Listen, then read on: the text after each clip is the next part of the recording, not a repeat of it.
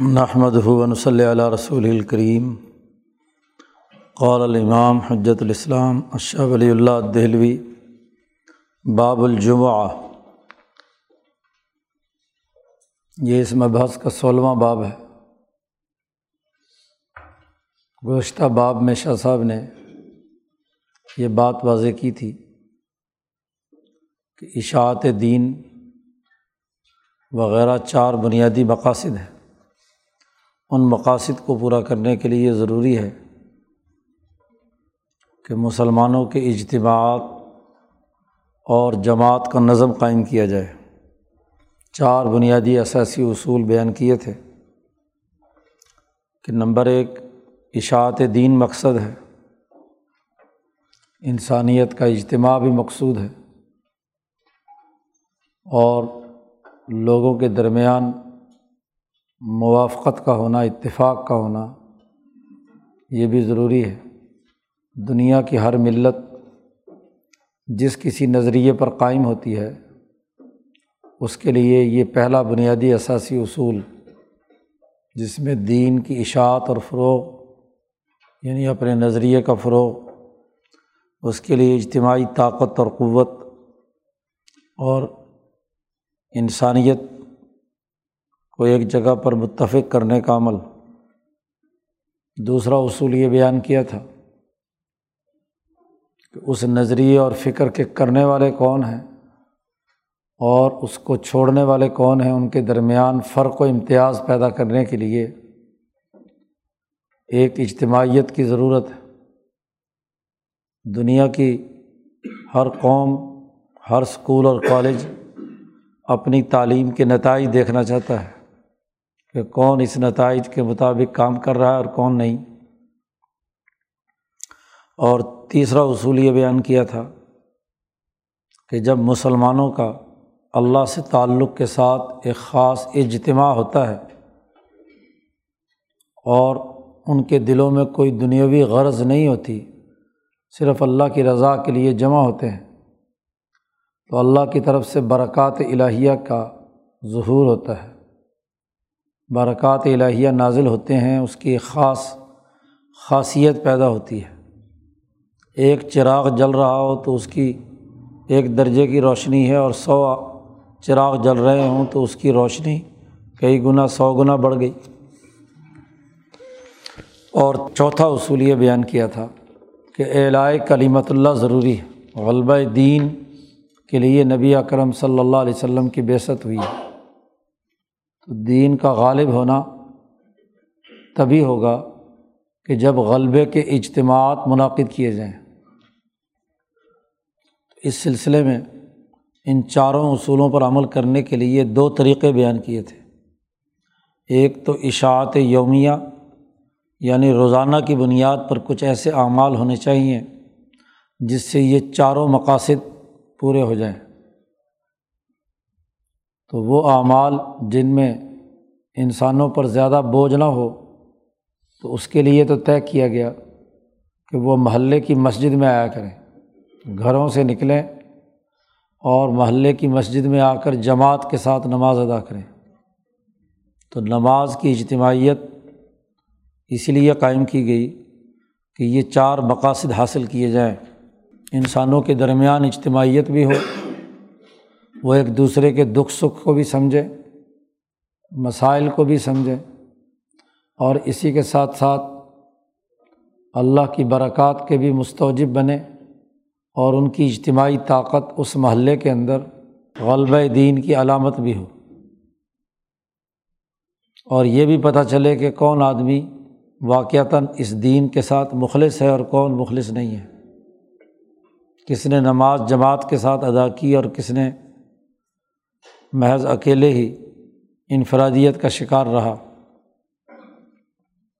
اور ایک ان چاروں مقاصد کے حصول کے لیے وہ طریقہ ہونا چاہیے کہ اس سے اوپر کا درجہ، کسی شہر کی بڑی جو شہری زندگی ہے، اس کے دائرے سے متعلق ہو کہ محلوں کی مسجدیں بند کر کے وہ ایک اجتماع قائم کریں اور اس کے لیے اور روزانہ کی بنیاد پر اجتماع کرنا لوگوں کے لیے عملاً مشکل ہے۔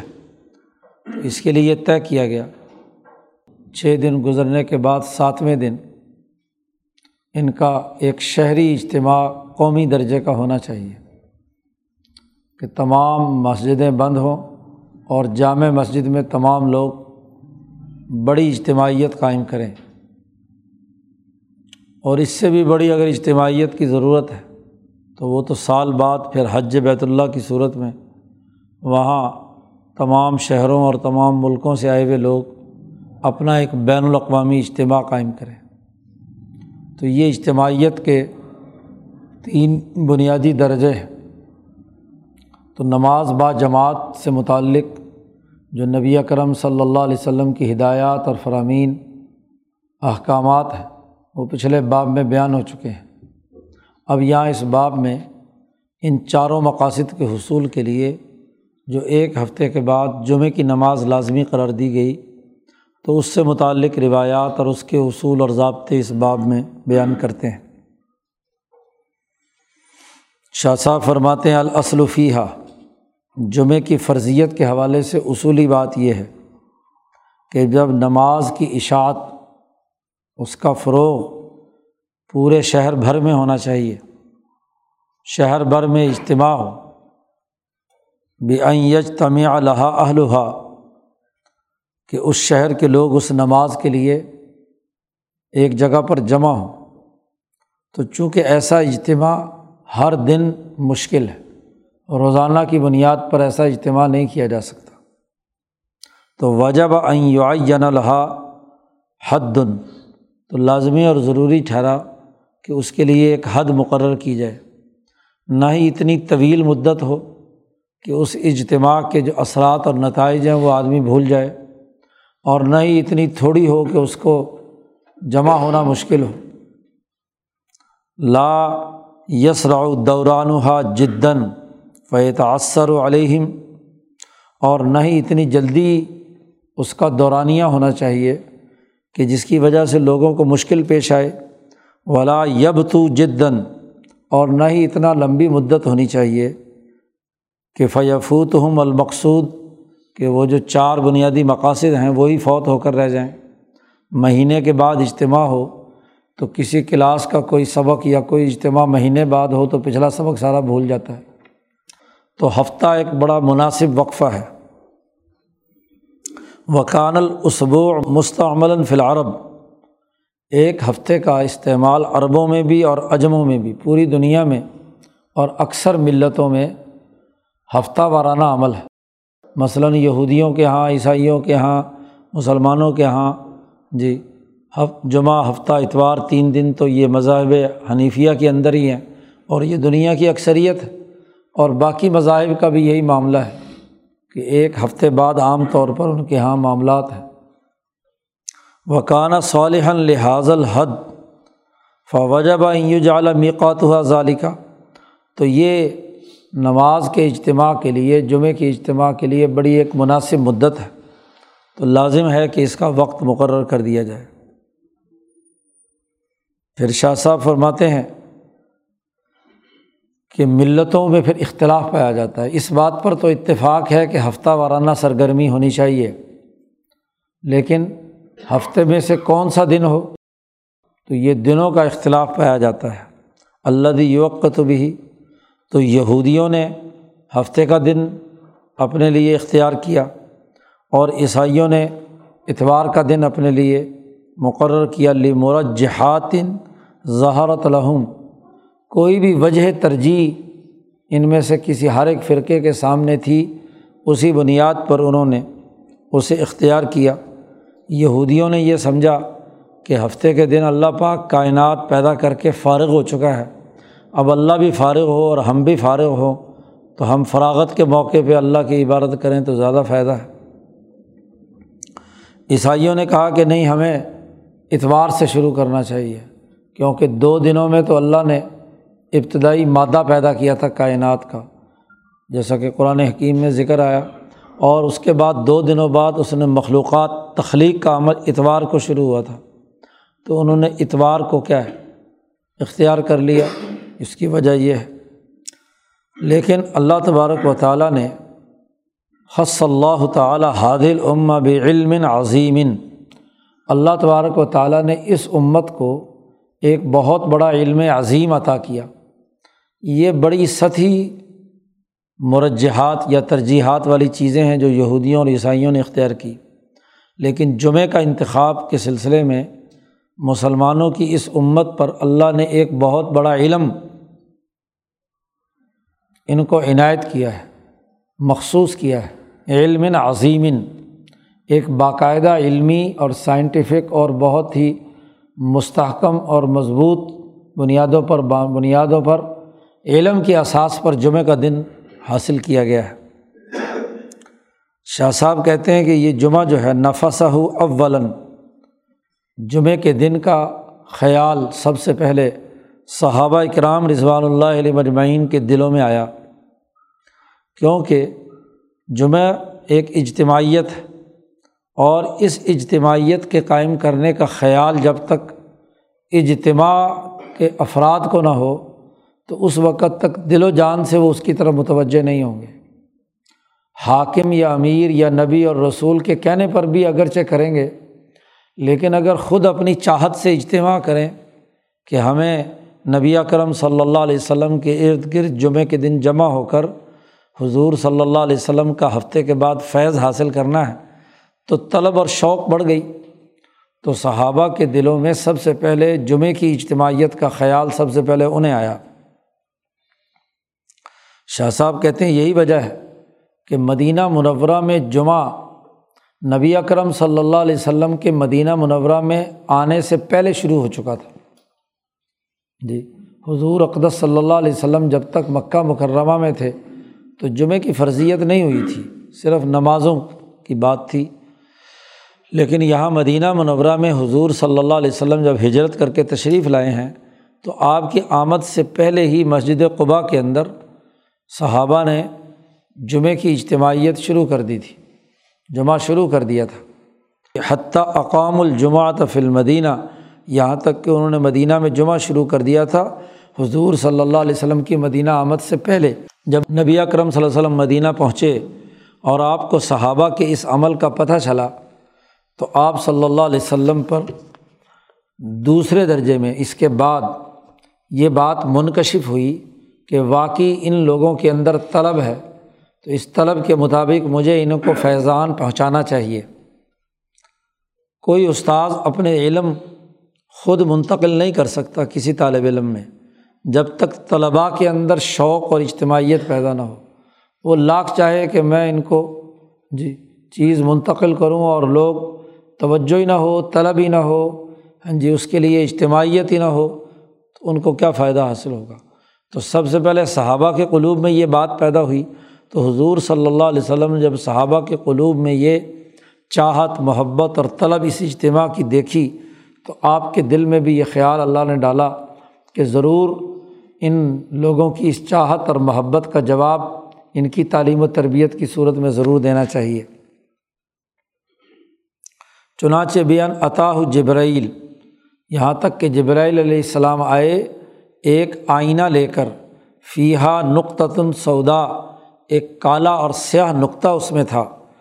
فعرف ما اریدہ بحاظ المثال، اس مثال کی معرفت نبی اکرم صلی اللہ علیہ وسلم کو جبرائیل علیہ السلام نے سمجھائی تو فعرفہ آپ سمجھ گئے کہ آپ صلی اللہ علیہ وسلم کو وہ علم کی جو پھیلاؤ ہے صحابہ کے قلوب مر اس کی عالم مثال میں جو مثالی نوعیت بنتی تھی، وہ جبرائیل نے نبی اکرم صلی اللہ علیہ وسلم کو سمجھائی۔ وہ کیا علم تھا یا صحابہ پر اس علم کا منکشف کیا ہوا؟ شاہ صاحب اس علم کا خلاصہ آگے بیان کرتے ہیں سب سے پہلے کہ رو جمعے کی جو فرضیت یا اس کی جو اجتماع کا علم ہے، یہ علم عظیم جو صحابہ کو عطا کیا گیا تھا، یہ اس کا خلاصہ کیا ہے؟ حاصل و حاضل علم۔ اس علم کا حاصل اور خلاصہ یہ ہے۔ نمبر ایک، شاہ صاحب باتیں نکات کی صورت میں بیان کرتے ہیں تو بات سمجھنا بھی آسان ہے اور اس علم کے جو بنیادی نکات ہیں وہ بھی ذہن میں روشن ہو جاتے ہیں۔ سب سے پہلی بات جو واضح ہوئی وہ یہ کہ ان احق الاوقات بھی ادا اطاعت الوقت۔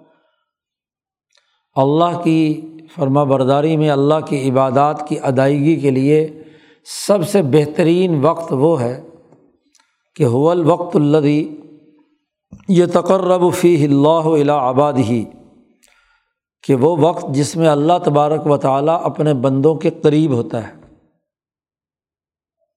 جیسا کہ پیچھے نمازوں کے اوقات کے سلسلے میں شاہ صاحب یہ بحث کر آئے ہیں کہ چوبیس گھنٹوں میں یہ جو اوقات مخصوص پانچ نمازوں کے ہیں، ان میں اللہ تبارک و تعالیٰ آسمان دنیا پر اس کی تجلیات پڑھتی ہیں، انوارات پڑھتی ہیں اور وہ انسانی دلوں کو اپنی طرف کھینچتی ہیں۔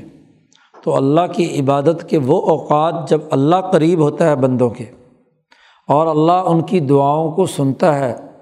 جی یستجاب فی ادعیت ہم اس لیے کہ ایسا موقع جہاں اللہ کے انوارات اور تجلیات آسمان دنیا سے ان انسانوں کے قریب ہو کر پڑھتے ہیں، تو اس وقت ان کی عبادات ضرور قبول کی جاتی ہیں، قبولیت کے زیادہ قریب ہوتی ہیں۔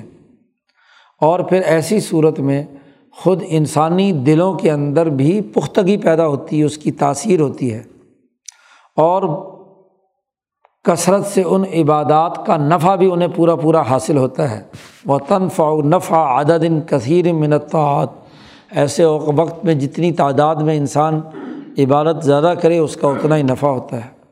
پہلا نقطہ تو یہ ہے کہ اللہ جب آسمان دنیا پر آتے ہیں، آپ کی تجلیات پڑتی ہیں اور انسانوں کے قریب ہوتا ہے، تو اس وقت عبادت کرنا زیادہ نفع دیتا ہے اور زیادہ فائدہ دیتا ہے۔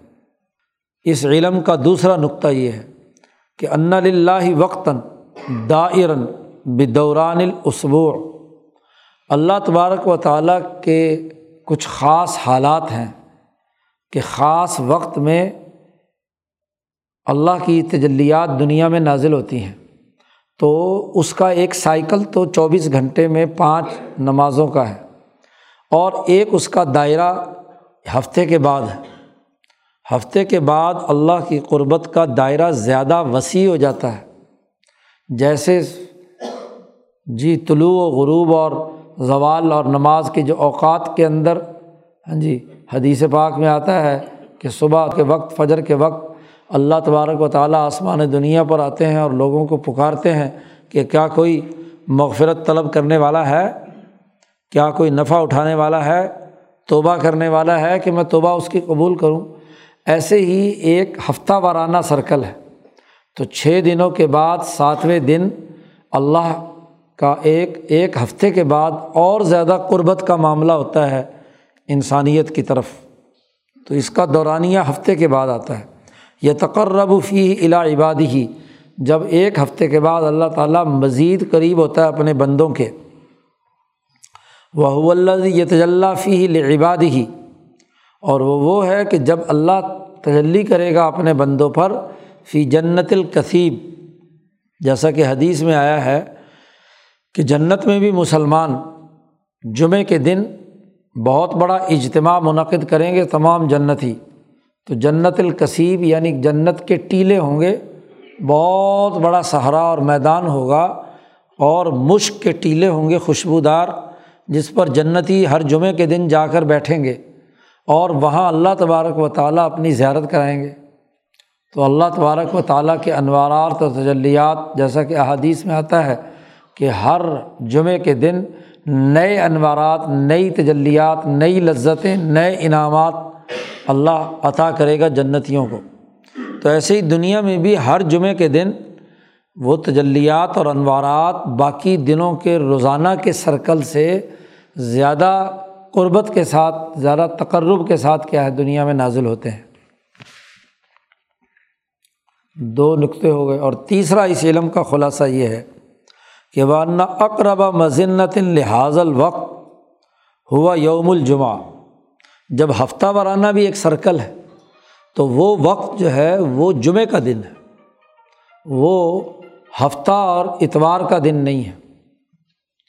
ہفتہ اور اتوار کا دن نہیں ہے، کیونکہ جنتیوں کے لیے جو نبی اکرم صلی اللہ علیہ وسلم نے دن متعین کیا ہے، تمام جنتیوں کے لیے، تمام امتوں کے جنتیوں کے لیے جتنے بھی انبیاء گزرے ہیں اور ان کے حواریین اور مخلص لوگ خواب و ابراہیم علیہ السلام کے ماننے والے ہوں، حضرت موسیٰ علیہ السلام کے ماننے والے ہوں، یا عیسیٰ علیہ السلام کے، یا دیگر سچے دنیا بھر میں انبیاء آئے اور ان کے مخلصین ہوں، ان تمام جنتیوں کے لیے جو ہفتہ وارانہ سرگرمی جنت میں ہونی ہے، وہ صرف اور صرف جمعہ کا دن ہے۔ تو یہ ہفتہ وارانہ سرگرمی نہ ہفتے کو ہے، نہ اتوار کو ہے۔ نہ کسی اور دن میں کسی نے اگر مقرر کیا ہے، وہ صرف اور صرف جمعے کے دن ہے۔ فعن وقافی امور اعظام اس لیے کہ انسانیت کی ساتھ جمعے کے دن کا بڑا گہرا تعلق ہے۔ اس دن میں انسانی حوالے سے بڑے بڑے واقعات وقوع پذیر ہوئے ہیں۔ مثلاً، نبی کرم صلی اللہ علیہ وسلم نے فرمایا کہ سب سے بہترین دن پورے ہفتے میں وہ جمعہ کا دن ہے جس پر سورج طلوع ہوتا ہے۔ طالعات علیہ شمس روزانہ جو سورج طلوع ہوتا ہے، ان دنوں میں سب سے بہترین دن جمعہ کا دن ہے۔ کیوں؟ نبی اکرم صلی اللہ علیہ وسلم نے فرمایا کہ یہ جمعہ کا دن وہ دن ہے جس میں آدم علیہ السلام پیدا کیے گئے۔ اور یہ وہی دن ہے جس میں جنت میں داخل کیے گئے۔ اور یہ وہی دن ہے جب انسانیت کی ترقی ہوئی اور جنت سے نکال کر اس دنیا پر ڈالا گیا امتحان کے لیے، اور لاتقوم الساعت اللہ فی یوم الجمعہ، نبی کرم صلی اللہ علیہ وسلم نے فرمایا کہ قیامت بھی جمعہ کے دن قائم ہوگی۔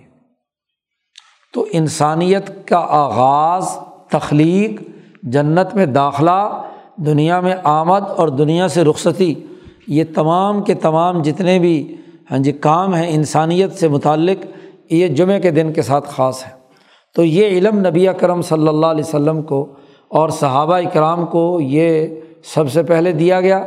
پھر نبی کرم صلی اللہ علیہ وسلم کو اس علم کی معرفت سمجھا کر نبی کرم صلی اللہ علیہ وسلم سے کہا جا رہا ہے کہ آپ ان کا تربیت اور تزکیہ کی طرف متوجہ ہوں۔ ولبہائم و تکون فی موسیقتاً یعنی فضیاتاً مرعوبتاً اسی جمعے کے دن ہر جمعے کے دن جتنے بھی جانور ہیں دنیا میں، وہ منتظر ہوتے ہیں قیامت کے۔ اس لیے اس دن میں پوری توجہ لگا کر وہ قیامت میں جو سور پھونکا جانا ہے، اس کی طرف کان کھڑے کیے ہوئے ہوتے ہیں۔ ادھر متوجہ ہوتے ہیں کلری حال ہو سعود الشدید گویا کہ وہ ایک سخت آواز کے منتظر ہوتے ہیں، کہ ہولناک آواز اب آئی یا اب آئی۔ ودالی اس کی وجہ یہ ہے کہ لما یہ ترشح علا نفوس من الملا صافل کہ ان پر یہ آواز سور پھونکنے کی ملا صافل سے ان پر مترشع ہوتی ہے، ان پر اس کا نزول ہوتا ہے۔ اور وہ ترشح علیہ من الملا اعلیٰ اور مالا اعلیٰ سے بھی جب اللہ کی کوئی قضا جاری ہوتی ہے تو وہ بھی سب سے پہلے ان جانوروں پر۔ ہاں جی۔ اس کا اثر ہوتا ہے۔ اس لیے دنیا میں جب بھی کوئی نیا واقعہ وقوع پذیر ہونا ہوتا ہے تو جانوروں میں کھلبلی مچ جاتی ہے۔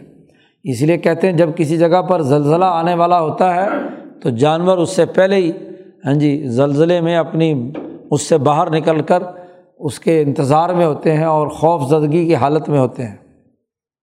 ہینا تفص اول لنظور القضائی کہ وہ گھبرا رہے ہوتے ہیں پہلی مرتبہ کہ اللہ کی قضا کیا جاری ہو رہی ہے۔ چنانچہ نبی اکرم صلی اللہ علیہ وسلم نے یہ بات فرمائی ہے کا سلسلہ اعلیٰ صفوان کہ جب اللہ کی قضا یا حکم جاری ہوتا ہے تو فرشتے پر پھڑاتے ہیں۔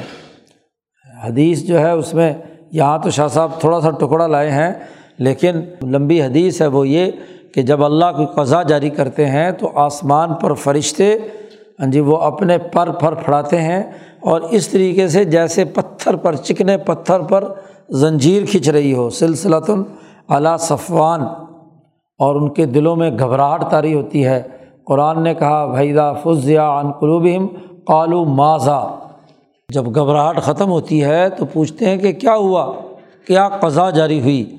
تو جو قضا جاری ہوتی ہے وہ اس کا اعلان کیا جاتا ہے۔ تو پھر کہتے قال الحق بالکل سچی بات ہاں جی تمہارے رب نے نازل کی ہے۔ ماضا قال رب کم اس کے جواب میں کہا جاتا ہے، قال الحق۔ وقد حدثن نبی صلی اللہ علیہ وسلم بحاظ نعمہ یہ تین اصولوں پر مشتمل یہ جو علم علم عظیم جمعے کے بارے میں نبی اکرم صلی اللہ علیہ وسلم اور صحابہ کو عطا کیا گیا۔ اس کو، اس نعمت کو خود نبی اکرم صلی اللہ علیہ وسلم نے بھی بیان فرمایا، جیسا کہ ان کے رب تبارک و تعالیٰ نے انہیں حکم دیا تھا۔ فقول نبی اکرم صلی اللہ علیہ وسلم نے فرمایا نخنو ہم لوگ آخر میں آئے ہیں، لیکن قیامت میں سب سے آگے ہوں گے۔ السابقون یوم القیامہ یعنی جنت میں ہمارا داخلہ سب سے پہلے ہوگا امت محمدیہ کا۔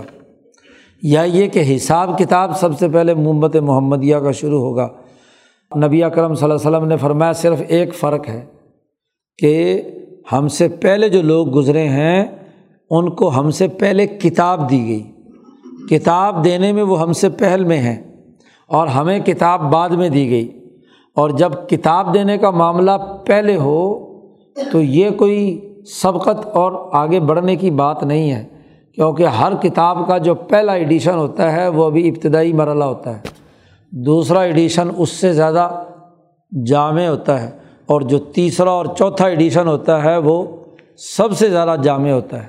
کسی کتاب پر کسی مصنف نے جی تیسری چوتھی دفعہ نظر ثانی کی ہو، نظر ثالث اور نظر رابع کی ہو، تو وہ بڑا پرفیکٹ قسم کا، بڑا جامع تر ہوگا۔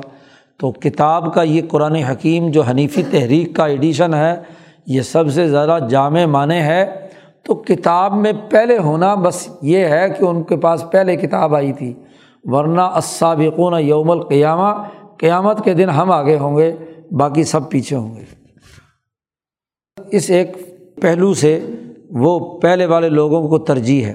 فعن الہود و نصارہ اس لیے کہ یہود اور نصارہ اس سلسلے میں ہم سے پہلے ہیں۔ پھر نبی اکرم صلی اللہ علیہ وسلم نے فرمایا کہ سما حاضہ یوم الدی فوریزہ علیہم یہی بات بخاری کی اس روایت میں نبی اکرم صلی اللہ علیہ وسلم نے فرمائی کہ اللہ پاک نے یہودیوں سے کہا کہ ہفتے میں ایک دن تمہیں اجتماعی عبادت کرنی ہے، تو دن منتخب کرنا تمہاری ذمہ داری ہے۔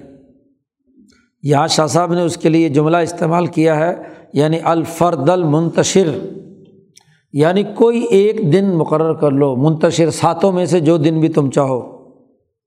تو انہوں نے اپنے خیال کے مطابق ہفتہ اور عیسائیوں نے اپنے خیال کے مطابق اتوار تو نبی کرم صلی اللہ علیہ وسلم نے فرمایا کہ اللہ پاک نے ہمارے لیے جمعہ کا دن چھپا کر رکھ لیا۔ یہ علم ان پر منکشف نہیں کیا، اس لیے وہ جمعہ لے ہی نہیں سکے۔ تو انہوں نے جمعہ ہمارے لیے چھوڑ دیا۔ ہم پر جب یہ علم منکشف ہوا تو ہم نے یہ جمعہ اختیار کر لیا۔ اسادق بالجمعہ فی حق اور ہفتہ اور اتوار جو ہیں یہ ان کے حق میں نبی اکرم صلی اللہ علیہ وسلم کا یہ جملہ نقل کر رہے ہیں کہ فخ فی ہی وہ اس فرد منتشر یعنی کسی ایک دن کے انتخاب میں ان میں اختلاف پیدا ہو گیا، لیکن فہدان اللہ لہو، اللہ پاک نے ہمیں ہدایت دی کہ اگر سات دنوں میں سے کوئی دن تم نے لینا ہے، تو تم وہ دن لو کہ جس میں آدم پیدا ہوئے، آدم جنت میں گئے، آدم جنت سے نیچے اترے، آدم اس دن کے اندر واپس ہاں جی قیامت قائم ہوگی اور انسان واپس جائیں گے۔ تو انسانیت سے جو خاص نسبت رکھنے والا دن ہے، اسے انتخاب کرو۔ تو اللہ نے ہمیں اس کی ہدایت دی، کما ہوا عند اللہ۔ تو اب اس حدیث میں واضح طور پر اس علم کی طرف اشارہ کر دیا گیا۔ بال جملہ خلاصہ یہ ہے کہ یہ ایک بڑی فضیلت ہے۔ اللہ تبارک و تعالیٰ نے اس امت محمدیہ کو جمعے کی اس فضیلت کے ساتھ خاص کیا ہے۔ ولیہود و نصارہ لم یفت ہم اصل ماں بیم بغی منت تشریح وہ پہنچ ہی نہیں سکے، فوت ہو گیا ان سے۔ وہ جو اصل تشریح تھی، وہ تو فوت نہیں ہوئی ان سے یعنی اصل ایک دن تو لے لیا انہوں نے، لیکن وہ جو اصل دن تھا، وہ ان سے چھوٹ گیا۔ و کزال کا شرائع سماویہ شاہ صاحب کہتے ہیں، جتنی بھی آسمانی شریعتیں ہیں یہودیوں کی ہوں عیسائیوں کی ہو یا دیگر انبیاء کی جتنی بھی شرائع ہوں، ان میں قوانین کی جو تشریح ہے، اس کے اصل اصولوں میں کوئی اختلاف نہیں ہے۔ کسی قوم نے غلطی نہیں کی۔ آپ حکمت البر کے اور اسم کے تناظر میں پہلی جو پانچ مباحث ہیں، وہاں پڑھ چکے ہیں کہ جتنی بھی ملتیں ہیں، وہ انسانیت کے جو بنیادی تشریحی قوانین ہیں، اس کے متصادم مثلاً مردے کو وہاں مثال دے کر سمجھایا تھا کہ مردے کو اپنی نظروں سے اوجل کرنا یہ تمام امتوں کے یہاں متفق ہے۔ اب کوئی آگ میں جلاتا ہے، کوئی پانی میں ڈبو دیتا ہے، کوئی مٹی میں اس کو دفن کر دیتا ہے۔ لیکن اس بات پر اتفاق ہے کہ مردے کو سنبھال کر گھر میں نہیں رکھنا، نہ ہی اس کو باہر گلی میں پھینک دینا ہے کہ اس کی بدبو سے پوری سوسائٹی جو ہے وہ مریض بن جائے۔ اور نہ ہی صحرا کے اندر عام جانوروں کی طرح پھینکنا ہے، اس کو کوئی نہ کوئی اعزاز و اکرام کے ساتھ رخصت کرنا ہے۔ تو ہندوؤں نے سمجھا کہ آگ جلا کر تیل اور گھی اور ڈال کر ہاں جی اس کو راکھ بنا دینا زیادہ اچھا ہے کہ کہیں عذاب جہنم جو ہے، اس سے بچ جائے، کہیں وہ عذاب میں نہ آئے۔ اگلا جو جنم ہے، اس جنم کے اندر وہ زیادہ بہتر حالت میں رہے، اس کے پاپ دھل جائیں۔ اس مقصد کے لیے انہوں نے وہ کام کر لیا۔ دوسروں نے کیا دفن کرنا شروع کر دیا۔ تو اصل جو تشریحی قوانین ہیں، ان میں تمام سماوی قوانین اور ضابطے ہیں امبیا کے، ان سے غلطی نہیں ہوئی۔ غلطی یعنی ترجیحات کے ناقص اور ترجیحات کے کامل ہونے کی صورت میں اختلاف پیدا ہوا کہ ترجیحات زیادہ کامل اور زیادہ بہتر، زیادہ پرفیکٹ کون سی ہے اور کون سی ترجیحات ایسی ہیں جو ناقص اور ادھوری ہیں یا ان کے کچھ مضر اثرات بھی پائے جاتے ہیں۔ وینیم تازہ بازوہ بھی فضیلتن زائدتن اگرچہ امتوں اور ملتوں میں زائد فضیلت کے اعتبار سے فرق ہے۔ تو ایسے ہی جو ملت ابراہیمیہ حنیفیہ ہیں یا خود ملت اسلامیہ کے بھی جو بنیادی اثاثی اصول ہیں، یہ فضیلت زائدہ ہے، اصل فضیلت تو قانون کی پابندی ہے اور جو قوانین کی پابندی ہے وہ مذاہب عالم میں بنیادی قوانین اور تشریحات کی خلاف ورزی نہیں ہوتی، سوائے اس کے کہ بعد والے لوگوں نے اس میں کوئی تحریف نہ کر دی ہو۔ ورنہ اصولی بات تو تمام کے یہاں ایک بنیادی حکمت البر یا اصول البر والاسم کے تحت ضرور پائی جاتی ہے۔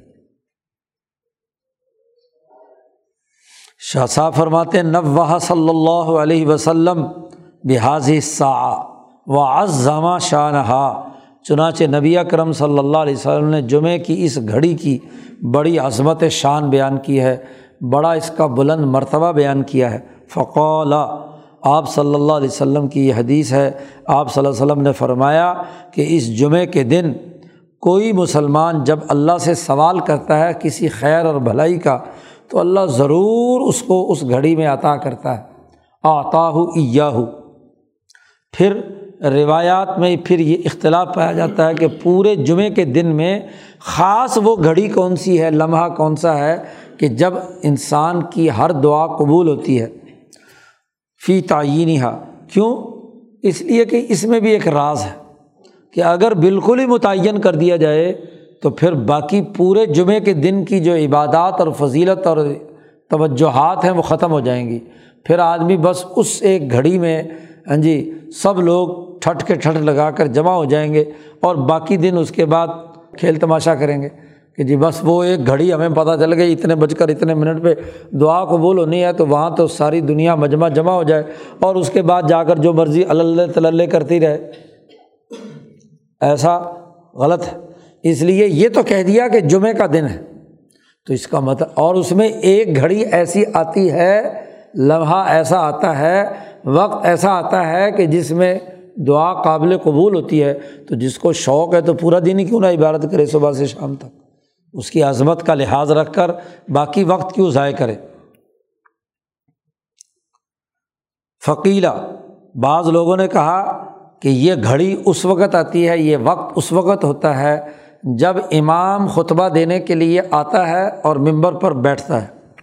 ممبر پر بیٹھنے سے لے کر نماز کے مکمل ہونے تک یعنی پورا خطبہ کا دورانیہ اور نماز کا دورانیہ، اس پورے دورانیے میں جو دعا مانگی جائے، وہ دعا ضرور قبول ہوتی ہے۔ بعض لوگوں نے یہ کہا لنحا ساعتن اس لیے کہ یہ وہ وقت ہے کہ جب آسمان کے دروازے کھول دیے جاتے ہیں۔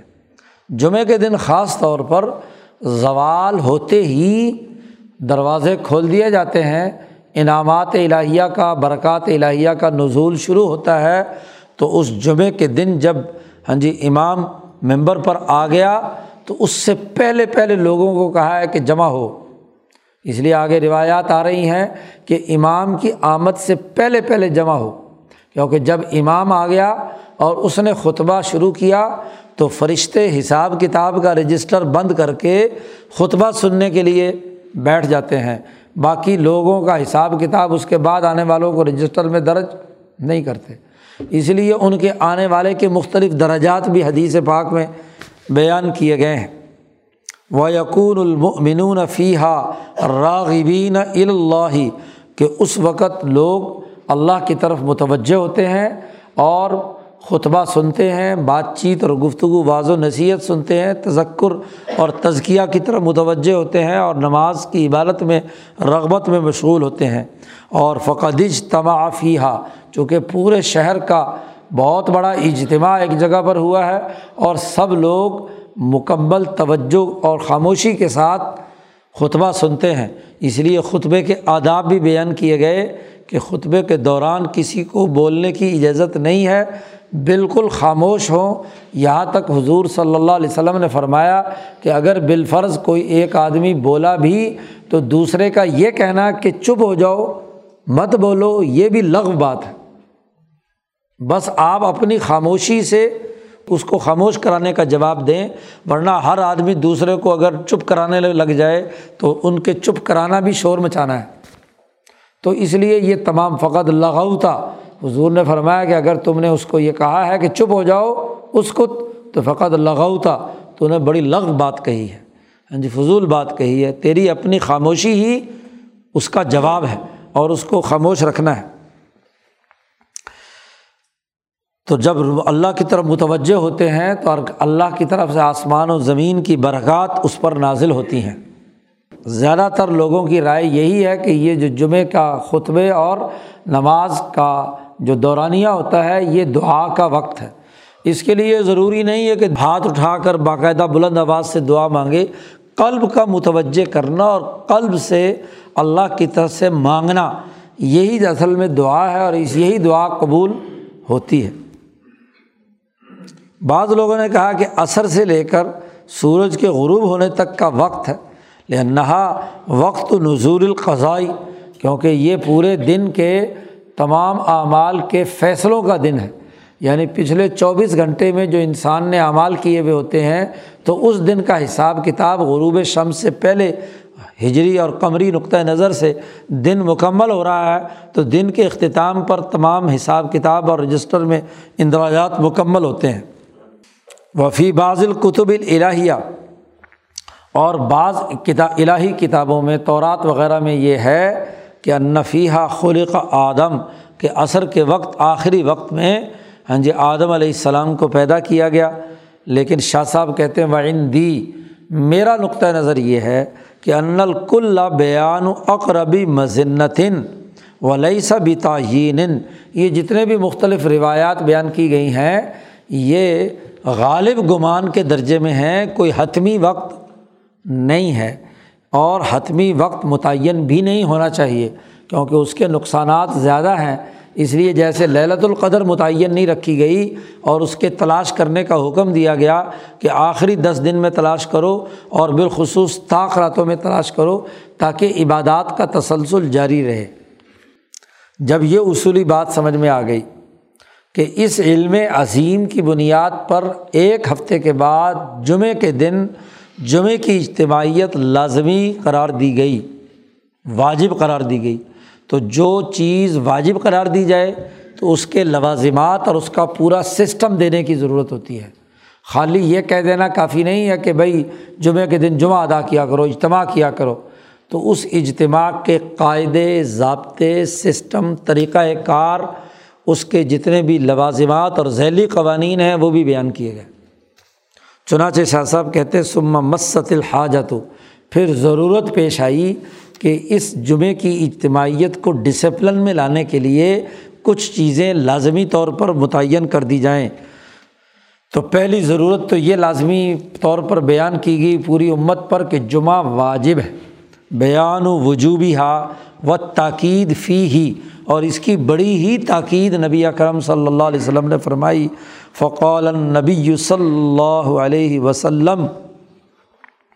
نبی اکرم صلی اللہ علیہ وسلم نے فرمایا کہ قومیں بعض آ جائیں۔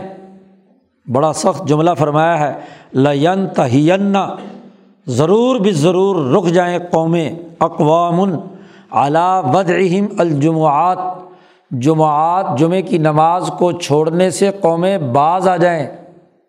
ورنہ ورنہ کیا ہے؟ اول یختمن اللہ علیہ قلوبہم ورنہ تو اللہ تبارک تعالیٰ ضرور بھی ضرور ان کے دل، دلوں پر مہر لگا دے گا کہ پھر ان کو دین کے اعمال کی توفیق نہیں ہوگی۔ اور اللہ مہر لگا دے، ختم اللہ علیہ قلوبہم و اعلیٰ سمعم و اعلیٰ ابصارہم ہاں جی غشاوتم ولہم عذاب العظیم ان کے لیے سوائے عذاب عظیم کے اور کچھ نہیں۔ اس لیے اب بعض آ جائیں اقوام۔ ہر قوم کا جہاں قومی دائرہ ہے، وہاں جمعے کا اہتمام کرنا لازمی اور ضروری ہے۔ اس کو چھوڑنے سے بعض آ جائیں۔ نبی کرم صلی اللہ علیہ وسلم نے فرمایا، یہ حدیث اشارہ ہے اس بات کی طرف کہ جمعے کا چھوڑنا انتہائی سستی تہاون اور دین میں خرابی کا باعث ہے۔ اس کی وجہ سے شیطان انسانوں پر مسلط ہو جاتا ہے۔ وہ بھی ہی یتحوز الشیطان، شیطان اس پر مسلط ہو جاتا ہے۔ نبی اکرم صلی اللہ علیہ وسلم نے ارشاد فرمایا، دوسری روایت لائے ہیں کہ جمعہ واجب ہے تاجب الجمہ اتو علا کل مسلمین۔ جمعہ واجب ہے ہر مسلمان پر، سوائے عورت کے۔ عورت پر جمعہ واجب نہیں ہے۔ بچے پہ، کہ اس کے لیے بھی جمعے میں آنا لازمی نہیں ہے۔ غلام اور بچے پر اور مملوک پر، ان تین پر ہاں جی جمعہ واجب نہیں ہے۔ اور ایک اگلی روایت آ رہی ہے مسافر پر بھی، کہ مسافر کے لیے بھی ہاں جی جمعے کے لیے ضروری نہیں ہے۔ اور حضور نے فرمایا کہ الجمعہ تو علامن سمیع ندا جمعہ ہر اس آدمی پر لازمی ہے جو شہر میں رہتا ہے جس نے اذان سنی ہے۔ اذان کی آواز سنی جمعے کا دن ہوا، اس پر جمعے کی نماز پڑھنا واجب ہو گیا۔ اقول شاہ صاحب فرماتے ہیں، یہ جو حضور صلی اللہ علیہ وسلم نے بیان فرمایا ہے، اس میں افراد و تفریح کے درمیان عادل کی رعایت رکھی گئی ہے کہ عورتوں اور بچوں کو اور مملوک اور مسافر کو روک دیا۔ کیونکہ اگر ان پر واجب کر دیا جائے، تو ان کے لیے مسجدوں میں آنا بڑا مش، مسئلہ ہے۔ تو اس لیے ان کے لیے مشکلات تھیں اس لیے ان پر لازمی نہیں قرار دیا۔ لیکن مردوں پر علل اطلاق جتنے بھی مقیمین ہیں، ان پر جمعہ واجب قرار دے دیا گیا۔ کہ تخفیف الزول اعضار عذر والے لوگوں پر اس کی تخفیف کر دی گئی۔ اور ولدینہ یشق و علیہم الوصول علیہ اور ان لوگوں پر بھی جن پر جمعے کے لیے آنا مشکل تھا۔ او یقون فی حضورم فتنہ، یا ان کے آنے میں فتنے کا اندیشہ تھا مثلاً عورتیں۔ تو عورتیں عام طور پر حضرت عمر فاروق کے زمانے میں اس لیے پابندی لگائی گئی، خاص طور پر کہ یہ عام طور پر آتی تھی بن ٹھن کے خوشبو لگا کر باقاعدہ۔ ہاں جی تو وہ بجائے ہاں جی لوگوں کے جمعے کی اجتماعیت کے مردوں کے فتنے میں مبتلا کرنے کا باعث بنتی تھی۔ اور خود عورتوں میں بھی فتنے کہ وہ لباس پہن کر آئی ہیں تو ضرور انہوں نے کپڑے دوسروں کو دکھانے ہیں۔ تو وہ اسی چکر میں رہتی ہیں کہ دیکھو میں نے نئے کپڑے پہنے۔ اس لیے اس فتنے کے وجہ سے اس کو کہا کہ بھائی گھر میں بیٹھی رہے ماشاء نمبر ایک، جمعہ واجب قرار دیا گیا۔ اور نمبر دو، جمعے کے دن میں مستحب قرار دیا گیا کہ اچھی طرح غسل کر کے آئیں۔ تنظیف بالغسل۔ شاہ صاحب نے یہاں استحباب کا لفظ استعمال کیا ہے۔ ہاں جی لیکن امام اعظم، امام ابو حنیفہ کے ہاں یہ سنت موقعہ ہے کہ خاص طور پر غسل کر کے آنا۔ جی کیونکہ احادیث میں ایسے ہی مسواک اور و تطیب خوشبو لگا کر آنا اور صاف دھلے ہوئے کپڑے پہن کر آنا۔ اس لیے کہ یہ چاروں چیزیں نماز کے مکملات میں سے ہیں، نماز کی تکمیل کرنے والی ہیں۔ اور فیضاف التنب لخلت نظافہ اور یہ چاروں چیزوں سے انسان میں نظافت اور تہارت کی جو عادت ہے زیادہ مضبوط ہو جاتی ہے۔ اس لیے نبی اکرم صلی اللہ علیہ وسلم نے فرمایا کہ اگر میری امت پر مشقت انگیز بات نہ ہوتی تو میں انہیں مسواک کرنے کا حکم دیتا۔ اور پھر یہ بھی ضروری ہے کہ لاب الدالحم یومن لوگوں کے لیے یہ ضروری ہے کہ کم از کم ہفتے کے بعد ایک دن تو ایسا ہونا چاہیے جس میں وہ غسل کریں اور خوشبو لگائیں۔ اس لیے کہ ارتفاقات کے حسن میں سب سے بہترین بات بنی آدم کے ارتفاقات میں یہ ہے کہ وہ خوشبو لگائے ہوئے ہو، اچھے کپڑے پہنے ہوئے ہو، تاکہ جب دوسرے انسان سے ملے تو کسی بدبو اور تکلیف کی اس کی اذیت کا باعث نہ بنے۔ اور چونکہ ہر دن میں ہر آدمی کے لیے نہانا کوئی آسان بات نہیں ہے۔ آج کل کے پاکستانیوں کے لیے تو آسان ہو گیا، لیکن اس زمانے میں پانی وانی نہیں ہوتا تھا، اور خاص طور پر سہارا میں، اور پھر وہ لوگ جو ہے ان کے چونکہ بڑے بڑے بال ہوتے تھے، تو بالوں کو ہر دن روزانہ صبح کو خوب نہانا، دھونا، خشک کرنا، اور سردی میں تو خاص طور پر بڑا مشکل تھا، اور اتنا پانی بھی دستیاب نہیں ہوتا تھا جو آج وافر مقدار میں آپ کو حاصل ہے کہ روز ہی غسل روز ہی غسل۔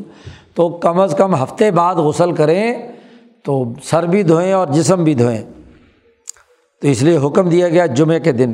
اس لیے کہ لنت توقیت یا حز و علیہ ہی اس لیے کہ کم از کم ایک ہفتے کے بعد نہانا دھونا اس پر ابھارا گیا تاکہ نماز کامل اور مکمل ہو۔ نبی اکرم صلی اللہ علیہ وسلم نے فرمایا کہ ہر مسلمان پر حق ہے، لازمی ہے کہ وہ کم از کم سات دنوں میں ایک دن ہر سات دن بعد اس پر گویا کہ لازمی ہے کہ وہ غسل کرے۔ اور اس دن میں نبی اکرم صلی اللہ علیہ وسلم نے فرمایا کہ اپنے سر کو اچھی طرح دھوئے اور اپنے پورے جسم کو اچھی طرح دھو کر مل میل ویل اتارے۔ بس صرف لوگ جاتے ہیں غسل کے لیے، اگر بالٹی سے نہا رہے ہیں تو بس ڈولے پہ ڈولا ڈال رہے ہیں۔ باہر ایسے کھڑکا نظر آ رہا آ رہا ہے، ایسا نہیں دے رہا کہ پانی ڈل رہا ہے۔ نہ جسم ملتے ہیں، نہ میل اتارتے ہیں، نہ کچھ، نہ لینا، نہ دینا، بس صابن چپکایا اور اوپر سے۔ بھائی جسم تو ملو، کوئی طریقۂ کار ہوتا ہے۔ اور ایسے یا شاور کے نیچے کھڑے ہو جائیں گے تو بس پانی باہر ہے۔ پانی ڈالنا یہ کوئی غسل تو نہیں ہے، آنکھیں صاف نہیں کی، مواد جمع ہوا ہے۔ تو یہ نہانا تو نہیں ہے نا۔ نہانا تو اچھے طریقے سے کیا ہے، سلیقے کے ساتھ پاؤں پر اتنا اتنا میل جمع ہوا ہے، ناخن اتنے بڑے بڑے بڑے ہوئے ہیں۔ تو جمعے کے دن تو ان تمام چیزوں کی صفائی کا حکم دیا گیا۔ ناخن کاٹے ہوئے ہوں ہاں جی بال تراشے ہوئے ہوں۔ صحیح طریقے سے بال بڑے ہوئے ہیں، کوئی ڈاڑی ادھر جا رہی، ادھر جا رہی ہے۔ ہاں جی بال جو ہیں وہ بکھرے ہوئے ہیں۔ تو برا حال، آدمی کو ہاں جی بہتر انداز میں اپنے آپ کو درست کرنا چاہیے۔ شاہ صاحب نے اس کی بڑی تفصیلات بیان کی ہیں بدور بازگاہ میں۔ تو بہرحال لنم کانو، اس لیے کہ اس زمانے کے لوگ، خاص طور پر صحابہ ہاں جی کانو عملات انفسہم، جمعے کی حقیقت حضرت عائشہ صدیقہ نے بیان فرمائی۔ کہ نبی اکرم صلی اللہ علیہ وسلم نے جمعے کو خاص طور پر غسل کا اس لیے کہا کہ مسجد نبوی بڑی چھوٹی تھی، تمام صحابہ اپنے محنت کش تھے اپنے کام خود کرتے تھے اور کام کرنے کے نتیجے میں ان کو پسینہ آتا تھا۔ صوف کا موٹا جھوٹا لباس اس زمانے میں تھا، وہ پہنتے تھے۔ تو سات دن تک پسینے کی وجہ سے جسم میں اتنی بدبو ہوتی تھی کہ جب وہ جمعے کے دن آتے اور مسجد تنگ تھی، جب ان کا اجتماع ہوتا تو بدبو سے مسجد ہاں جی دماغ وہاں ٹھہرنا مشکل ہوتا، دماغ پھٹنے کو ہوتا۔ تو صلی اللہ علیہ وسلم نے جب یہ دیکھا کہ نماز پڑھنی مشکل ہے، تو تمام صحابہ سے کہا کہ جمعے کے دن آیا کرو تو غسل کر کے آیا کرو۔ اور کپڑے دھو کر، صاف ستھرے بن کر آیا کرو، تاکہ کیا ہے؟ دوسروں کو تکلیف نہ دو۔ کانا لہم، اس لیے حضرت عائشہ فرماتی ہیں کہ جب وہ جمع ہوتے تھے تو ایسی بو آتی تھی جیسے وہ جو کیا نام ہے، بھیڑیں ہوتی ہیں، بھیڑوں کا اجتماع ہوتا ہے اور ان کے اون سے بو بو پھوٹ رہی ہوتی ہے۔ تو چونکہ اسی کا لباس موٹا جھوٹا پہنا ہوا ہوتا تھا، تو اس میں سے بھیڑوں چرانے اور بکریاں چرانے کی وہ پوری بو مسجد کے اندر پھیل جاتی تھی۔ تو عمر بالغسل، تو ان کو غسل کا حکم دیا گیا تاکہ لوگوں کو جو جماعت کی اجتماع سے تنفر ہو، اس اجتماع میں خاص طور پر جو حساس لوگ ہیں، ان کے لیے تو جمعہ پڑھنا ہی بڑا مشکل ہو جائے گا۔ تو وہ دور بھاگیں گے تو اس کے لیے۔ اور اجتماع کے زیادہ قریب ہے، کیونکہ خوشبو ہوگی اچھا ماحول ہوگا، تو زیادہ سے زیادہ لوگ اس میں جمع ہوں گے۔ ابن عباس رضی اللہ تعالیٰ عنہ نے اور حضرت عائشہ صدیقہ رضی اللہ تعالیٰ عنہما نے اس پر تفصیلی روایات ہیں جو بخاری مسلم میں بیان ہوئی ہیں۔ تو دوسری لازمی چیز، اس دن جمعے کے اندر غسل کرنا، خوشبو لگانا، صاف ستھرے کپڑے پہننا اور پھر اس اجتماع میں آنا۔ حتیٰ کہ جمعے کے دن جی غسل کی اہمیت بیان کرتے ہوئے عمر فاروق رضی اللہ تعالیٰ عنہ کے بارے میں آتا ہے۔ بخاری میں روایت ہے کہ حضرت عمر فاروق جمعہ پڑھا رہے تھے، خطبہ دے رہے تھے۔ تو خطبے کے دوران ہی عثمان، حضرت عثمان ابن عفان رضی اللہ تعالیٰ عنہ تشریف لائے۔ تو چونکہ مسجد کے آخر میں آئے تھے، تو وہیں جوتوں میں بیٹھ گئے۔ تو حضرت عمر نے خطبہ روکا اور کہا ماں بال و اقوام؟ لوگوں کو کیا ہو گیا؟ کہ وہ جمعے کے دن جو ہے خطبے کے دوران آتے ہیں۔ خطبے سے پہلے کیوں نہیں آئے؟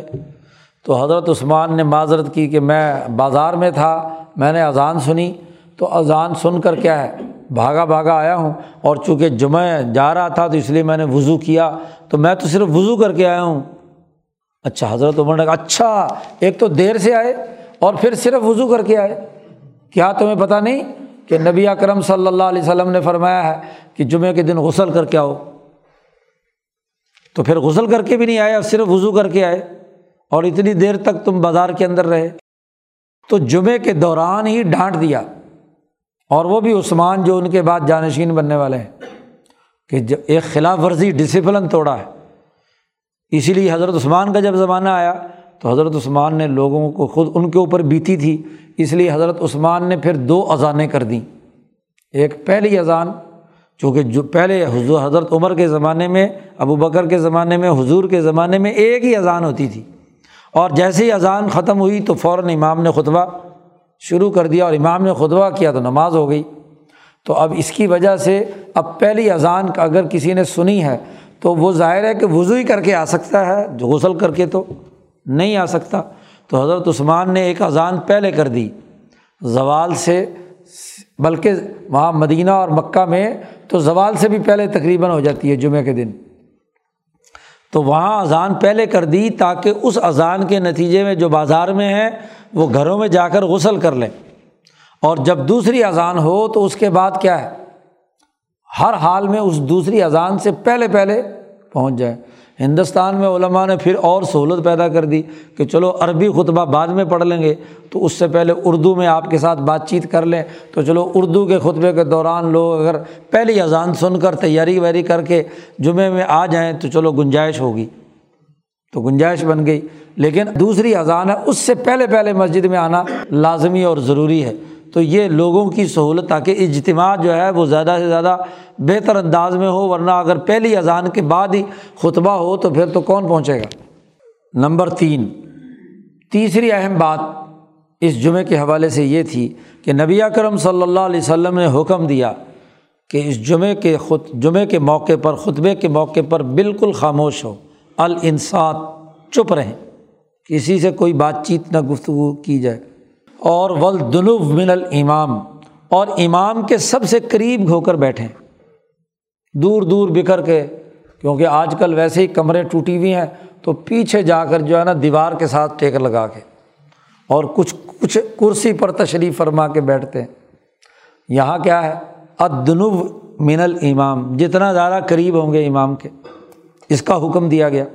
اور و ترک لغ اور ہر لغ بات چھوڑ دینی ہے۔ اور بالخصوص اس زمانے میں موبائل سب سے زیادہ لغ چیز کیا ہے اس وقت؟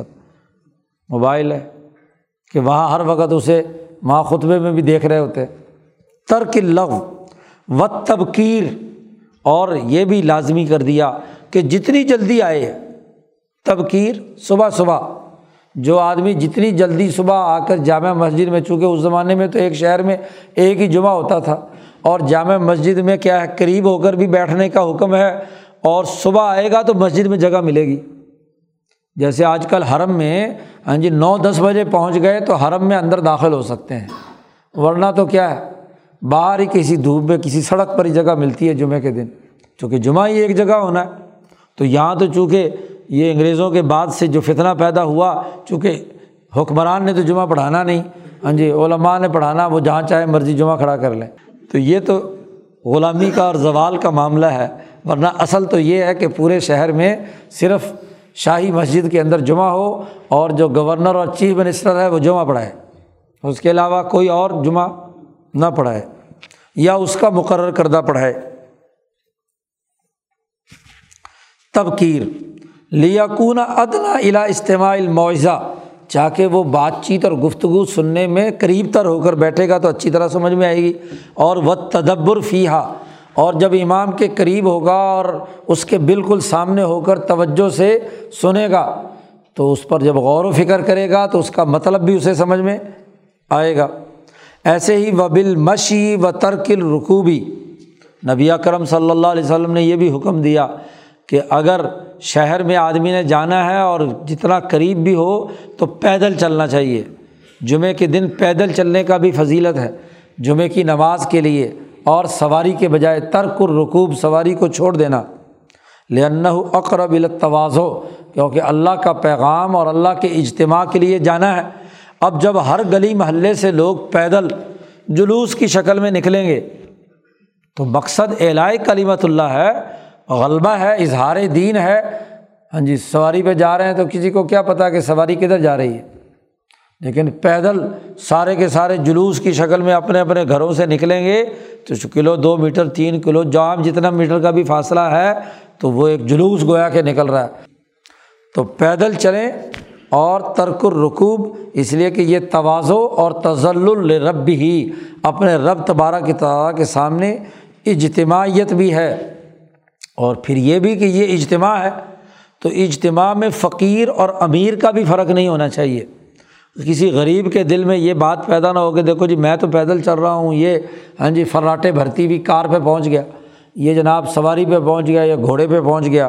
جمعہ اجتماعیت کا دن ہے اور اجتماعیت میں سبھی ہاں جی کھڑے ہو گئے، ایک ہی صف میں محمود و ایاز، نہ کوئی بندہ رہا، نہ کوئی بندہ نواز۔ لن الجمعہ آتا اس لیے کہ جمعہ تجمع المملک والمصری فقیر اور مالدار دونوں نے جمع ہونا ہے۔ اور فلاں اللہ ملا یجد مرکوب جو آدمی سواری نہیں پاتا تو اسے شرم آئے کہ جی دیکھو لوگ کیا کہیں گے کہ میں پیدل جا رہا ہوں۔ بیچارے کے کپڑے بھی اگر ہوں، جوتا بھی پھٹا ہوا ہو تو پھر تو اور زیادہ وہ کہے گا کہ دیکھو جی یہ تو بڑے لوگوں کا اجتماع ہے۔ تو مستحب بنایا گیا کہ یہ جو امیر اور غریب کا فرق ہے اس کا دروازہ بند ہونا چاہیے۔ اس لیے حکم دیا گیا کہ پیدل سفر کریں۔ نمبر چار، چوتھی بات یہ ہے۔ وحیلا استحباب صلاحی قبل الخطبہ جی کوئی آدمی ہاں جی خطبے سے پہلے پہلے مسجد میں آ جائے تو تحیت المسجد پڑھے، کوئی اور نفلیں پڑھے تو آ کر مسجد میں حق ہے، وہاں نماز پڑھے۔ لما بینا من سونا رواتب جو ہاں جی سونا نے موقعات ہیں، چار رکاتیں جو ہیں، مثلاً وہ ہم نے جیسے پیچھے بیان کی تھی، تو وہ پڑھے۔ فیضا جا ول امام یختب فل یرکا رکات نہیں یہاں ایک اختلافی مسئلہ چھیڑ دیا۔ احادیث میں ہے کہ اگر امام خطبہ بھی دے رہا ہو اور کوئی آدمی اس وقت وہاں پہنچا ہے، تو اس کو چاہیے کہ دو رکعت نماز پڑھ لے۔ یہ امام شافی کا اور امام احمد، امام مالک کا، محدثین کا نقطۂ نظر ہے۔ لیکن امام اعظم، امام ابو حنیفہ کے ہاں امام جب خطبہ شروع کر دے تو پھر کوئی نماز نہیں پڑھی جا سکتی۔ اگر کوئی نماز پڑھ بھی رہا ہے، اسے نماز اپنی مختصر کر کے سلام پھیر دینا چاہیے۔ وجہ کیا ہے؟ امام صاحب یہ فرماتے ہیں کہ جمعہ جب مقصد اجتماع کا ہے اور مقصد میں خطبہ دو رکعتوں کی جگہ پر ہے، تو خطبہ سننا واجب ہے۔ جی وہ جو نماز پڑھنا ہے، وہ صرف نفل یا سنت ہے۔ تو شاہ صاحب حنفیوں کے یہاں خلاف ہیں اور بڑے سخت جملے بھی شاہ صاحب نے یہاں حنفیوں کے خلاف استعمال کیے ہیں۔ شاہ صاحب کہتے ہیں کہ جب امام خطبہ بھی دے رہا ہو تو جو بعد میں آئے تو دو رکعت نماز پڑھے اور ول یا جب وز فی ہما اگر پہلے پڑھ رہا ہے تو جاری رکھے۔ تاکہ یہ سنت راتبہ ہے اور خطبے کا بھی ادب ہے جمیان بے قدر امکان دونوں چیزیں ہیں۔ شاہ صاحب نے کہا کہ تمہیں دھوکے میں نہ ڈالے اس مسئلے میں تمہارے شہر کے مفتی۔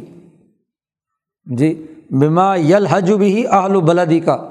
تیرے شہر کے جو اہل علم ہے یعنی حنفی، ان کا اس مسئلے میں جو اختلاف ہے، وہ تجھے غرور میں مبتلا نہ کرے۔ اس لیے کہ فعین الحدیث صحیح ہن حدیث صحیح ہے، واجب اتباع ہو اس کی اتباع کرنا واجب ہے۔ یہ شاہ صاحب کہتے ہیں صحیح حدیث ہونے کی وجہ سے اس پر عمل ہونا چاہیے۔ اب یہ حدیث مسلم شریف کی ہے اور اس حدیث کا جس کا شاہ صاحب نے یہاں حوالہ دیا، سب سے بہترین حدیث جو ہے وہ یہ ہے کہ نبی اکرم صلی اللہ علیہ وسلم ممبر پر تشریف بیٹھ چکے تھے۔ ایک صحابی آئے ہاں جی سلیک اور وہ نماز پڑھنے سے پہلے بیٹھ گئے۔ نبی اکرم صلی اللہ علیہ وسلم نے فرمایا، کیوں بیٹھ گئے؟ تم نماز کیوں نہیں پڑھی تم نے؟ تو انہوں نے نماز پڑھی، دو رکعت نماز پڑھی۔ اور اس حدیث میں یہ ہے کہ حضور صلی اللہ علیہ وسلم اتنی دیر خاموش بیٹھے رہے اس کے انتظار میں۔ جب اس نے نماز پڑھ لی تو پھر آپ صلی اللہ علیہ وسلم نے خطبہ شروع کیا۔ اب یہ حدیث صحیح ہے، شاہ صاحب اس حدیث کو لے کر آئے ہیں۔ لیکن یہی حدیث امام ابو حنیفہ کا مستدل بھی ہے۔ کہ حضور صلی اللہ علیہ وسلم نے اس دوران خاموشی اختیار کیے رکھی۔ اگرچہ ممبر پر بیٹھے رہے، رعایت میں ان کی، لیکن آپ نے خطبہ ارشاد نہیں فرمایا۔ تو اس کا مطلب یہ کہ خطبہ شروع ہو جائے تو پھر تو کیا ہے؟ نماز نہیں ہونی چاہیے۔ بہرحال فقہ میں اختلاف ہے۔ تو جس کا جی چاہے کرے، جس کا جی چاہے دوسرے مسئلے پہ عمل کرے۔ تو بہرحال چوتھی بات اس کو مستحب قرار دیا شاہ صاحب نے۔ ویلن نہیں یعنی تختی پانچویں بات یہ ہے کہ یہ بڑا اجتماع ہے۔ تو اجتماع میں ہر آنے والے کو چاہیے کہ وہ خود پہلی صف میں آ کر اس صف میں جہاں موجود ہو، فرجہ موجود ہو، وہاں آ کر بیٹھے۔ یہ نہ ہو کہ بعد میں آنے والا آگے اگر جگہ خالی پڑی ہو، اس کو دیکھ کر لوگوں کی ہاں جی گردنوں پہ سے چھلانگ لگاتا ہوا وہاں پہنچے۔ تو جن لوگوں سے غفلت اب تک ہوئی ہے، ان کو معافی مانگنی چاہیے۔ لوگوں کی کندھوں سے الاگ کر جانا ہاں جی یہ درست نہیں ہے۔ اس کے اوپر سے چھلانگ لگا کر جانا۔ تو اس سے منع فرمایا ان نہیں یعنی تختی اور یہ بھی قطعی مناسب نہیں ہے کہ دو مثلاً سگے بھائی پاس بیٹھے ہوئے ہیں یا دو لوگ دوست بیٹھے ہوئے ہیں۔ آپ جا کر ان کے درمیان میں گھس جائیں۔ تھوڑا سا ادھر ہو جو جی تھوڑا سا ادھر ہو جو جی۔ کچھ لوگوں کو عادت ہوتی ہے نا؟ ہاں جی۔ تو ویسے لوگوں میں گھسنا جو ہے نا، یہ درست بات نہیں ہے۔ حالانکہ جگہ تھوڑی ہوتی ہے۔ تو وہی وہ دو آدمی یا دو جاننے والے، جان پہچان والے آپس میں کوئی گفتگو کر رہے ہیں۔ آپ اس اجتماع میں پہنچے اور اپنی جگہ بنانے کے لیے ان کے درمیان تفریح آئے ہیں اجتماع کے لیے۔ آئے ہیں جمعے کے لیے۔ اور کام کون سا کر رہے ہیں؟ تفریق کا۔ تو یہ بھی منع فرمایا۔ ایسے ہی و اقامتی احادن لی خالف الا مقادی ہی آگے آ کر کوئی چھوٹا بیٹھا ہوا ہو نا تو اٹھے تو اٹھ وڈیا نو جگہ دے۔ سینئر ہیں۔ تو یہ بھی غلط بات ہے۔ نبی کرم صلی اللہ علیہ وسلم نے منع فرمایا کہ کسی کو کسی جگہ سے اٹھا کر وہاں خود بیٹھنا۔ جی خود بیٹھنے والے کو تو بالکل ہی جائز نہیں ہے نا۔ اگر کوئی دوسرا ویسے اشارہ کرے اور وہ خود اپنی مرضی سے جگہ چھوڑ دے سینئر کے لیے تو الگ بات ہے، لیکن خود سینئر صاحب آ کر کہیں کہ تو پیچھے چل اور مجھے یہ کیونکہ جب اجتماع ہے اور اجتماع میں محمود و ایاز کا کوئی فرق نہیں ہے، غریب اور امیر کا کوئی فرق نہیں ہے، اگر اس کی اجازت دی جائے تو ہر مالدار آ کر کیا کرے گا؟ ہاں جی جو غریب ہیں بیچارے ان کو پیچھے بھیجے گا اور اپنے آپ کیا ہے، آگے بیٹھ جائے گا۔ اور آج سرمایہ پرستی کے ماحول میں تو بڑی مسجدوں میں تو ہے ہی۔ آپ ذرا سرمایہ داروں کی مسجدوں میں جا کر دیکھ لو، لیکن آپ حرم میں حیران ہوں گے کہ حرم میں باقاعدہ مسلح بکتے ہیں۔ تو جو اگلی صفحے ہیں، وہ وہاں کے جو بڑے بڑے عرب اور شہزادے ہیں ہاں جی وہ یا جو مالدار دنیا بھر میں آتے ہیں، تو وہ غریب غربے پہلے آ کر نا وہاں بیٹھ کر مسلح پر قبضہ کر لیتے ہیں۔ اور پھر ان کا ایک نمائندہ پیچھے ہوتا ہے، دیکھتا ہے کہ کون موٹی آسامی آ رہی ہے۔ تو ظاہر ہے کہ اس موٹی آسامی کو آگے پہنچنا ہے۔ تو پھر اس سے سودے بازی ہوتی ہے کہ جی فلانی جگہ پہ مسلح ہے اور اتنے ریال میں ملے گا۔ جی پانچ سو ریال میں، ہزار ریال میں ہاں جی جمعے کا دن ہے، تو اگلے صف میں تمہیں پہنچنا ہے، تو وہاں کا مسلح وہ پھر سودا کر کے وہاں لاتا ہے، گاہک کو آگے کھڑا کرتا ہے اور مسلح۔ اس لیے آپ دیکھیں گے کہ وہاں جو طاقتور قسم کے لوگ ہوتے ہیں نا آگے بیٹھے ہوئے، وہ کسی غیر کو اگر طواف کر بھی رہا ہو، کسی غیر کو ان مسلوں کے قریب بھی پھٹکنے۔ نہیں دیتے، دھکے دے کر پیچھے پہنچا دیتے ہیں طواف کے اندر بھی۔ تو یہ غلط بات ہے کہ کسی کو کسی جگہ پر اٹھانا لنا ہا مما یف الحو شاہ صاحب کہتے ہیں اس لیے کہ یہ کام جاہل لوگ بہت کثرت سے کرتے ہیں۔ یف الجہال کثیرن اور ویحسل بہا اور اس کے ذریعے سے تو لوگوں کے درمیان فساد اور افطراک پیدا ہوتا ہے، پھر جھگڑے پیدا ہوتے ہیں۔ اگر برابر کی چوٹ ہو، اس کو آپ نے اٹھانے کی کوشش کی ہے، تو پھر ظاہر جھگڑا ہوگا۔ وہ کہے گا، میں بڑا چودھری ہوں، میں کیسے پیچھے جاؤں؟ جی وہ کہے گا، میں بڑا چودھری ہوں، تو جھگڑے پیدا ہوں گے۔ اور اسی سے سینوں میں حسد اور کینہ پیدا ہوتا ہے، جو اجتماع کے کتھی منافی ہے۔ اس لیے اجتماع میں جہاں آدمی کو جگہ ملے، شروع سے ہی مل مل کر پہلے بیٹھے اور جس کو جہاں بھی جگہ ملے اسے وہیں پیچھے۔ اب حضرت عثمان کو جگہ ملی جوتوں میں آخر میں تو وہیں بیٹھ گئے۔ جی یہ نہیں کہا کہ جی میں ہاں جی سینئر آدمی ہوں تو مجھے کیا ہے، جگہ عمر کے پاس جا کر امام کے قریب ملنی چاہیے۔ تو یہ بات مناسب نہیں ہے۔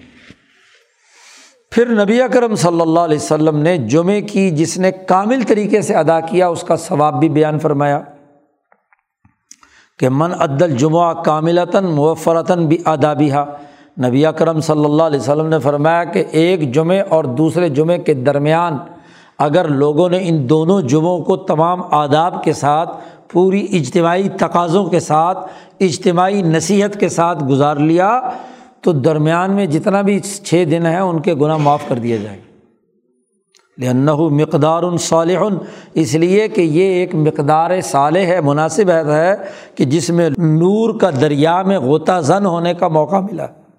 اور مسلمانوں کی دعا ملی ہیں مسلمانوں کی صحبت ملی ہے کہ جمعے کے دن ایک بڑے اجتماع میں شریک ہوئے اور نصیحت اور ذکر کی برکت وغیرہ ملی ہے۔ تو اس کے نتیجے میں درمیان کے جو چھوٹے موٹے گناہ ہیں ہاں جی وہ معاف ہو جاتے ہیں۔ اجتماعیت کے دونوں تقاضے پورے کیے اور پورے چھ دن بھی اجتماعیت کے تقاضے تو پورے کیے، لیکن غفلت سے کوئی چھوٹے موٹے گناہ بھول چوک کر ہو گئے تو وہ معاف کر دیے جاتے ہیں۔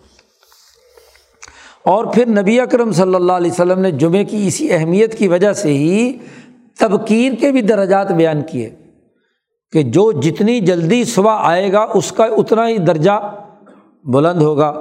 اور جو اس پر اجر مرتب ہوگا۔ مثلاً حضور نے فرمایا کہ جو طلوع آفتاب کے فوراً بعد جامع مسجد میں آ گیا، تو ایسا ہی ہے جیسے جس نے اونٹ ذبح کیا اللہ کے راستے میں۔ جو دس بجے آیا، گویا کہ گائے ذبح کی، اور جو اس کے بعد آیا، اس نے میڈا ذبح کیا۔ اور آخری وہ ہے جس نے کیا ہے، مرغی ذبح کی۔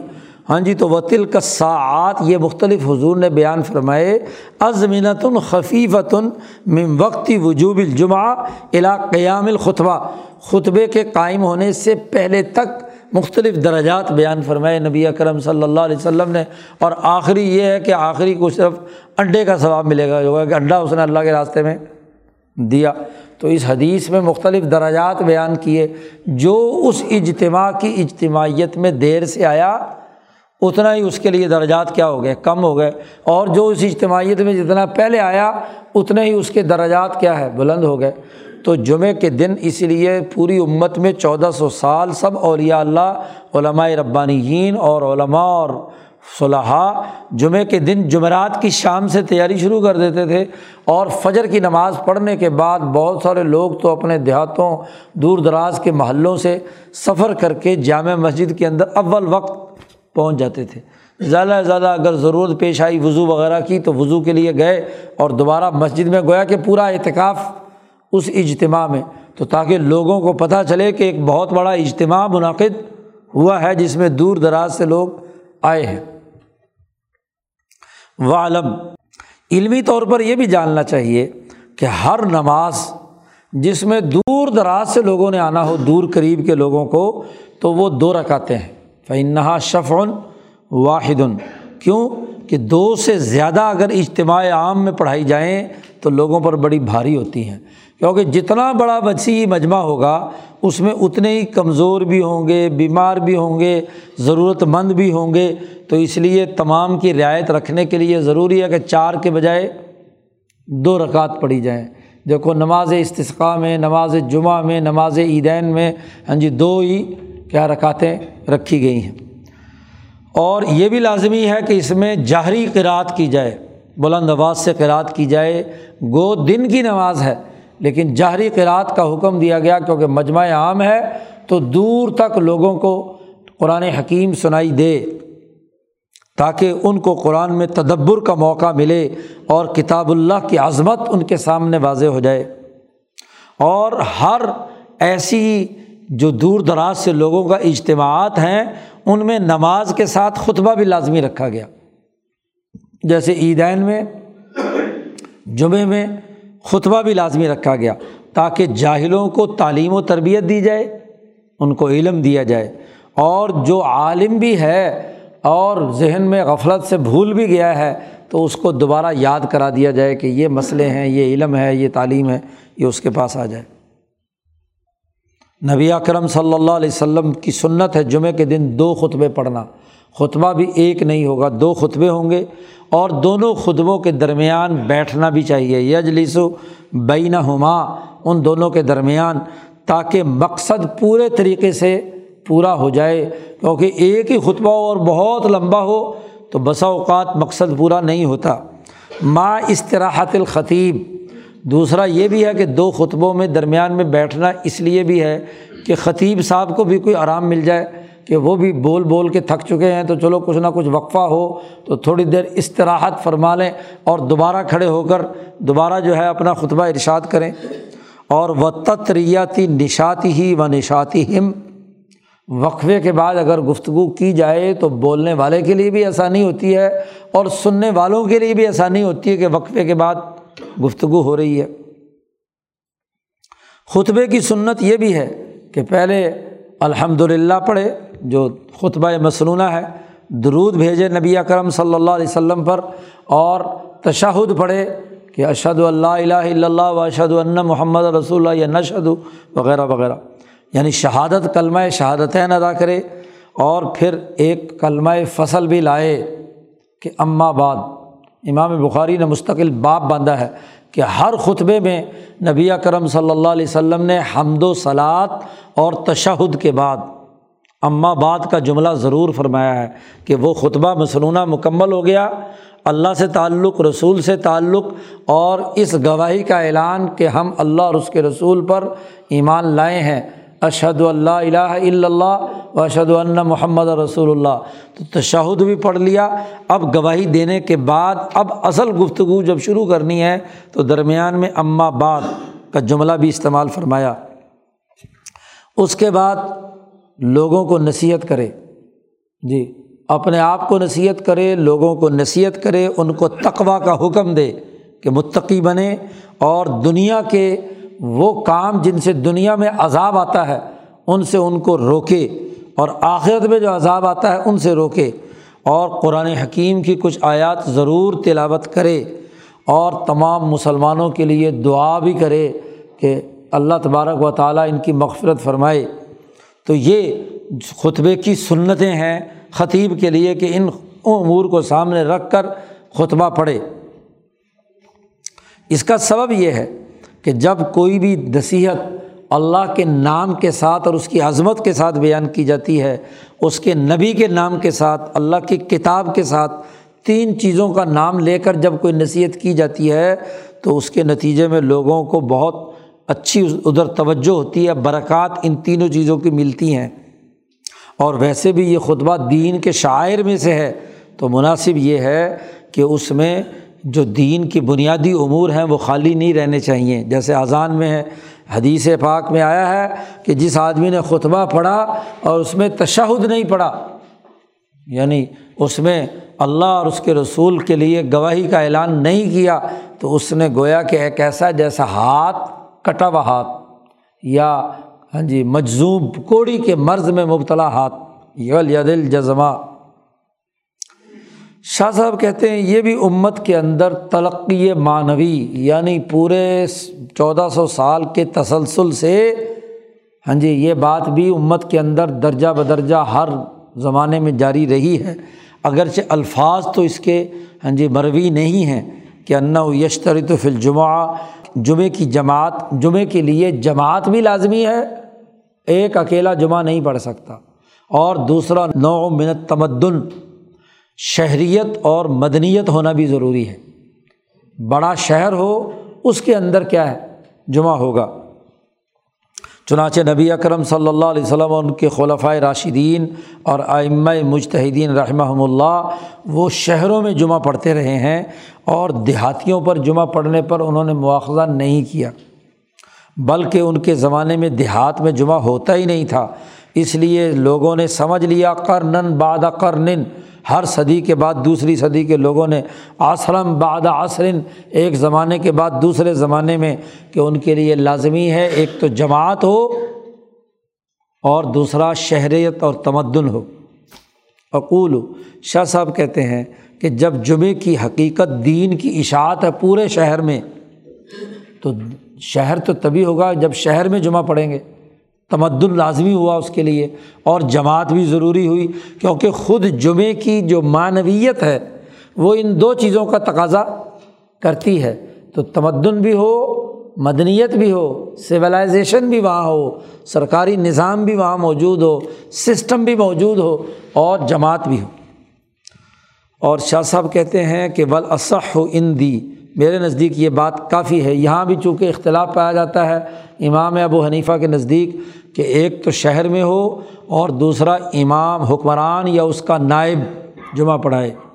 سرکاری مرکز ہو اور اس کے لیے ایک بہت معتدبی آبادی ہو، جہاں کوئی بھی سرکاری اہلکار یا نمائندہ موجود ہو، کہیں تحصیلدار ہو، کہیں اے سی ہو، کہیں ڈی سی ہو، جس نے فیصلے کرنے ہیں وہ وہاں موجود ہو۔ اور دوسرا شہر ہو، گاؤں اور دیہات نہ ہو۔ تو گاؤں اور دیہات میں امام ونیفا کے نزدیک جمعہ نہیں ہوتا، لیکن امام شافی وغیرہ بڑی بستی میں جمعے کو جائز قرار دیتے ہیں۔ اس کے لیے اس حوالے سے شاہ صاحب فرماتے ہیں کہ کریا کم سے کم، اب اس میں اختلاف ہے کہ چھوٹا جو کریا ہے، بستی ہے اور بڑا جس میں جمعہ ہونا ہے، اس کی مقدار کتنی ہے؟ یعنی کتنے گھر ہوں، کتنی آبادی ہو، تو اس کو کیا ہے؟ بڑا شہر قرار دیا جائے گا۔ اصولی طور پر جو احناف کے یہاں موقف ہے، وہ تو یہ کہ وہاں سرکاری نمائندہ با اختیار ہو، جس نے لوگوں کے فیصلے ویصلے نمٹانے ہو، اور نہیں تو تحصیلدار ہو تھانے دار ہو، کوئی ایسی چیز موجود ہو جس سے کوئی سرکاری وہاں کوئی نمائندگی ظاہر ہو۔ اور اگر کہیں سرکاری نمائندہ براہ راست موجود نہیں ہے، وہ گاؤں اور دیہات ہے، اس کی سرکاری اور قانونی حیثیت کامل تمدن کی نہیں ہے۔ تمدن وہاں ہوگا جہاں سسٹم کا کوئی نہ کوئی نمائندہ بیٹھا ہو۔